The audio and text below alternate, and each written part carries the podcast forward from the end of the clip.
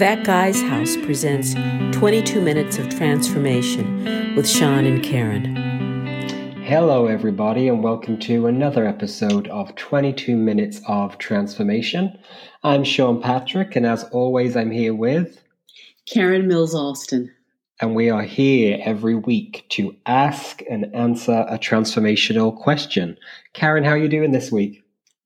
Well, you know, I got a call from my daughter this morning, and she was upset. She was in tears.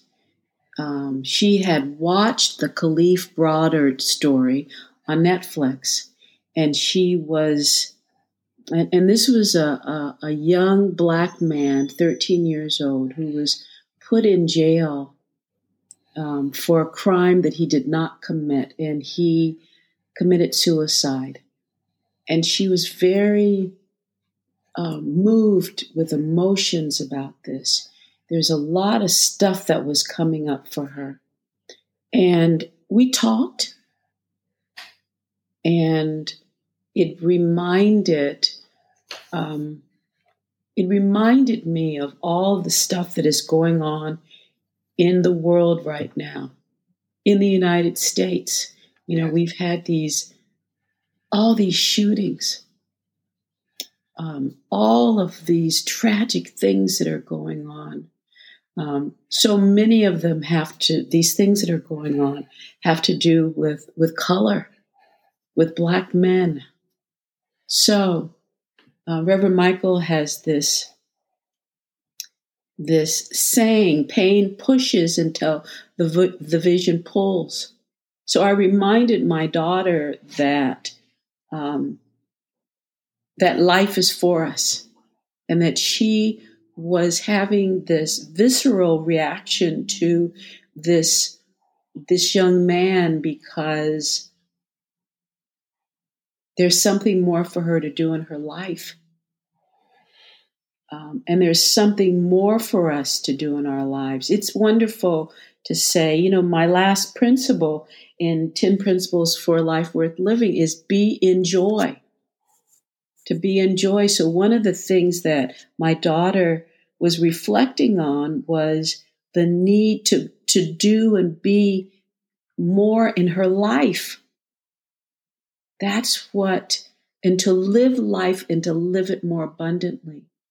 So we have stuff that happens, and then what? What is for us in the midst of everything that is going on the earth plane? What is for us? Sean, what say you? You know, I just think it's so wonderful to be having this conversation because we come together every week to discuss transformation. And many times we get to do that through the ease and joy of a very enlightened question, which is wonderful.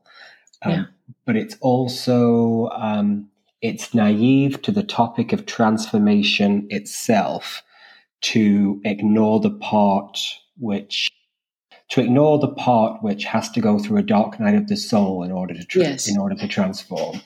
And I've always known that as a publisher, you know, no one comes to me with their book idea because their life has just been rainbows and ice cream from day one. Yes. Yeah, yes. They come to me because they've got a story to tell, because for some reason out of their control, they had to go on a pilgrimage of themselves and arrive at a destination where they had more wisdom, more insight, more love, more spirituality. And that's when someone comes to me and says, hey, I've got a book. So it is just so interesting as we do gather here every week and we ask and answer these questions. And it's so wonderful that so often transformation can happen in that place of love and enlightenment, and it's high. There's also no denying that transformation also happens in the shadow. Transformation happens in the dark night of the soul. Oftentimes we only come to our knees and we come to our spiritual practice because we're having a dark night of the soul. Yes. And what I've really come to learn in my spiritual practice over the years I've ascribed to a spiritual philosophy for my life is that the dark and the light are equally enriching to the experience of my life. Absolutely. Sometimes I cultivate melancholy in my life. I'm not going to say I cultivate sadness or I cultivate negativity. That's not true. But that feeling of being reflective and looking at where things mm-hmm. have hurt and looking at the growth, I cultivate that. And I think some of my best work and my best wisdom comes out of the part of me which is able to identify with the human experience of suffering. Yes. And from a spiritual point of view, of course, I understand we're not here to suffer. Of course, I understand we're here to live in the light. But we're also in a human body, and we don't want to commit a spiritual bypass. So I really do like to stay in touch with the elements of me, stay in touch with the elements of living. And that is the dark and the light. So I'm glad. Yeah. I feel like we're already asking and answering a question, but is there a specific frame you want to put around this conversation? Well, we can talk about, this is the question, what are you moving through? What are you moving through? And the idea is to feel the emotions that are coming up. As human beings, we have a tendency to suppress and repress, thinking that if we just push them down, those emotions that are wanting to rise up for our healing and revealing of the truth, we think that as human beings, if we just don't feel them, that they'll go away. Yeah. And they don't. These emotions that are coming up, that which I'm feeling right now, that which my daughter is feeling right now is real. And these emotions allow us to move through and become more empowered to live the kind of life that we want to live. Absolutely, because that's the spiritual side. That's the reflection of it. Yes, there is darkness and sadness and suffering and things that we can look at in this world and say, that does not match my value system. That is very real. Mm-hmm. And there is the visceral spiritual side, which says, but take this, take that suffering and take that pain and know that it has power for how you get to live your life. It's very interesting. I just know, I have been involved in a spiritual practice for the majority of my life. I had no concept of just how white and upper class the whole operation was, so to speak, until more recent years. I even remember being at a conference in New York with, a big spiritual company. Mm-hmm. And I was only 22 at the time, and someone said, have you noticed all the speakers are white? I hadn't. And I just find it very interesting. I do really believe that we are stepping into a time that where inclusiveness is the norm. I really do. And it's easier for me to say that as a white man, and I still believe it to be true. I still want it to be true. I agree. I remember being at our authors retreat in Bali, and one of the authors said to me, and she was really wanting to acknowledge me and to be loving and kind to me. And she said, I don't see color. And I said, but I want you to see my color. Yeah. It's who I am. She didn't understand that, because her understanding was that, when she says, I don't see color, she says, in other words, it's like everybody is one. Well, we are one in the in the spiritual realm, but we have our uniqueness. Part of my uniqueness is that I'm a Black woman. And I don't want to hide that. I want when I walk into a room, that's what people see first. Yep. So, we have gone through a lot here in the United States this last year. We have black men have been killed. They've been murdered. There's a trial going on right now.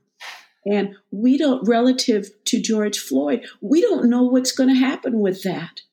We don't know what's going to happen. And I was watching, I have not been watching the news a lot, but this morning I did.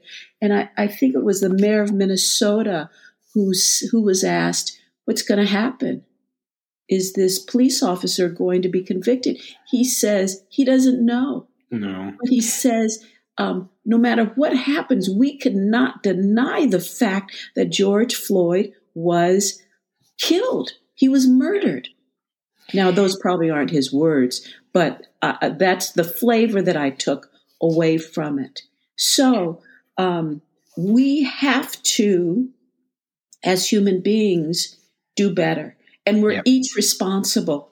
We're each responsible, whether we're black, white, whatever other color there is. We have to take responsibility for our own actions. And then for those who are not willing to take responsibility, we have to put laws in place that protect everybody. Yes. I absolutely agree. And it's interesting to know that it's been less than a year since George Floyd was murdered. And I believe, especially in my lifetime, that was the biggest microscope on racial injustice and racial trauma ever to. And I do believe that as a society, and anybody who was open to being, sorry for the phrase, woke. I know it's a phrase. I don't know if people are still saying that. I don't know. Yeah. But it was a leap forward. And I know that because it was a leap forward for me. So I've shared this with you. I said to a friend of mine who's black, when the George Floyd killing happened, I said, oh, well, I'm just hopeless. This will ever fix itself. And she said, whoa, whoa, whoa, whoa, whoa. Hopeless is a very privileged place to be. And that was the beginning of,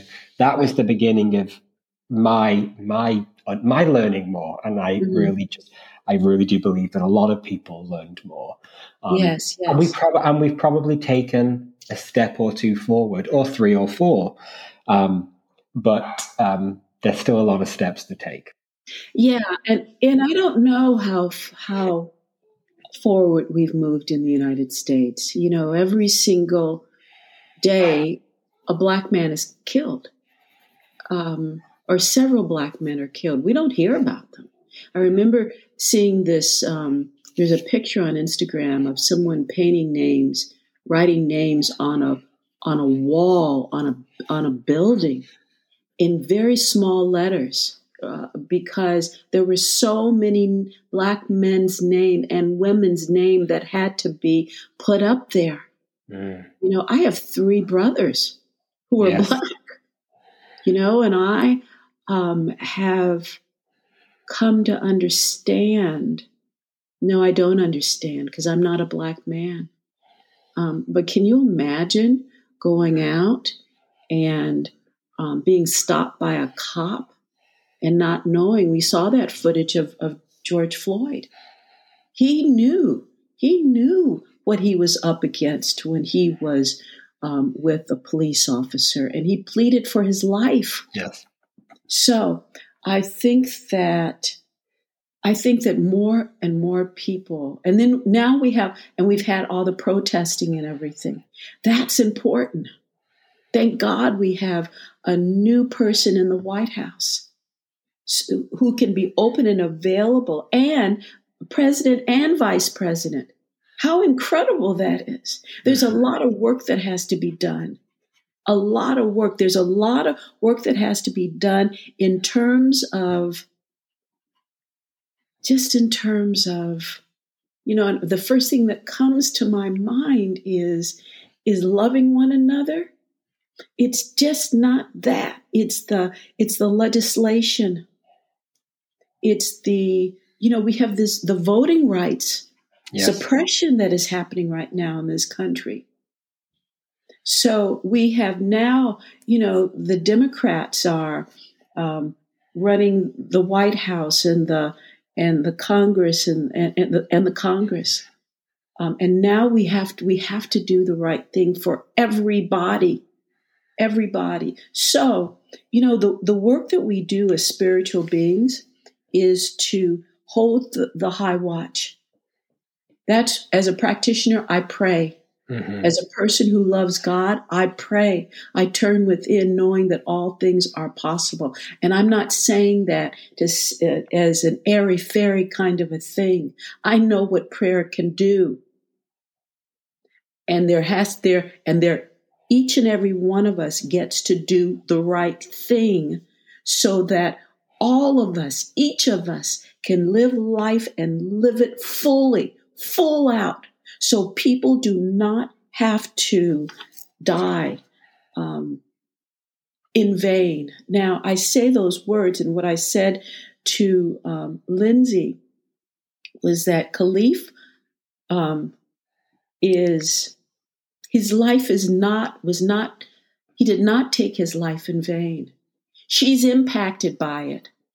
So that means that she gets to go out and protest, vote, live a life, so that his life was not lived in vain. Because we know his story now, we get to rise up. Each and every one of us, no matter what the color of our skin is. Let me ask you, how do you make sense of the spiritual philosophy or spiritual belief that there are no mistakes? Do you believe that, or? Yeah, I do. There's a song that we sing at Agape, there are no mistakes in God. Mm-hmm. Now, the killings and murders of people has nothing to do with God. This is about man getting guns or practicing moves and killing other individuals. And we have to learn from it. We get to be the beneficiaries of all this stuff that is going on. We have to make a choice. God is always being God. God is always good, always loving, always the same yesterday and forever. No matter what religion says, I'm talking about God from a spiritual thing. God is too pure to behold the inequities. It's man and woman who is activating and choosing this, choosing to get a gun, choosing to murder someone, choosing all of this. So, there are no mistakes in God. That's the pure nature of God. Human beings acting in their human nature, they do this. So I'm going to repeat it. God has nothing to do with this. And the more that human beings realize God and practice the presence, this stuff gets to fade into the light. So human beings have a choice in everything. Yeah, I feel as if I've still got a lot of understanding to make from spiritual concepts fitting into the suffering on the planet. That's all, yeah. And that's yeah. And I feel like that's the crux, oftentimes, you can say something so powerful, you can learn something so powerful and inspirational, and it can be met with, what about the starving people in Africa? And yeah. I've actually never, I don't think I've ever found an answer to that which has satisfied my spiritual curiosity.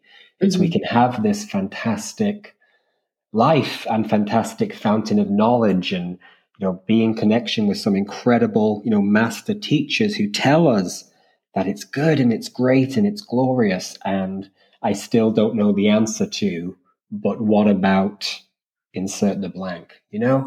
Yes. So we have instances where human beings get to step up. So that's why we have human beings who have stepped up and supplied water to certain places in Africa. If human beings are supplying guns, that doesn't work. So there gets to be individuals who are saying, I'm going to make a difference on this planet. I'm going to be a beneficial presence. How do they do that? By meeting people exactly where they are and teaching them how to do what needs to be done. Spreading the wealth of knowledge, the wealth of unconditional love, going to those countries and working with those individuals and letting them see. And it doesn't even have to be caught like this, but I'm sure that it is making that spiritual connection. That's what we're talking about. So there are places where God is not realized. When we have human beings who have that understanding and they go and they do the work, giving money, giving time, giving energy, God is realized there. That's where we can have a greater understanding of life and more life. That's what is needed on this planet. When we have police departments who are willing to train officers in a different way other than shooting to kill. That's how God is realized. You know, I've always thought about this. Instead of shooting someone in their heart, why not shoot them in their leg so that that leg can be repaired? And then the suffering doesn't have to go on. So I want you to understand how important it is for there to be someone in place that is realizing God.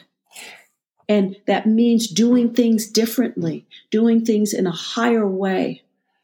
So when things go on and on and on, when we still have people doing things the same old way, what are you going to do? You know, that's a question for us. How are you realizing God? That's going to be a question for me just in my everyday life. How am I realizing God today? I think that's very powerful. Karen, I've actually enjoyed this week. I've enjoyed this week more than others. Definitely been, for lack of a better word, it's been heavier. But I also, like I said, sometimes I cultivate this because you get to something that feels really satisfying to your soul. And this conversation. And this is real with a small R, which means that we're dealing with humanness right now. Now, our responsibility as spiritual beings who are waking up is to have a practice that includes. You talked about that term inclusivity. So perhaps now is a time for us to step out of our comfort zone and connect with individuals so that we can understand human beings who look different than we are. And at the heart of the matter is the presence of God. And as each of us realize more and more and allow that loving presence to expand in and through and as our lives, the world becomes a better place. Yeah. But we have to practice that. Everybody gets to more and more and more. We get to choose it. So let's choose being inclusive. Let's choose being loving. Let's choose being a beneficial presence on the planet. And that is our assignment, not just for the week, for our lives. For our lives, yes. Yes. Until next week, Karen, thank you for this time of transformation. I love you too. Goodbye.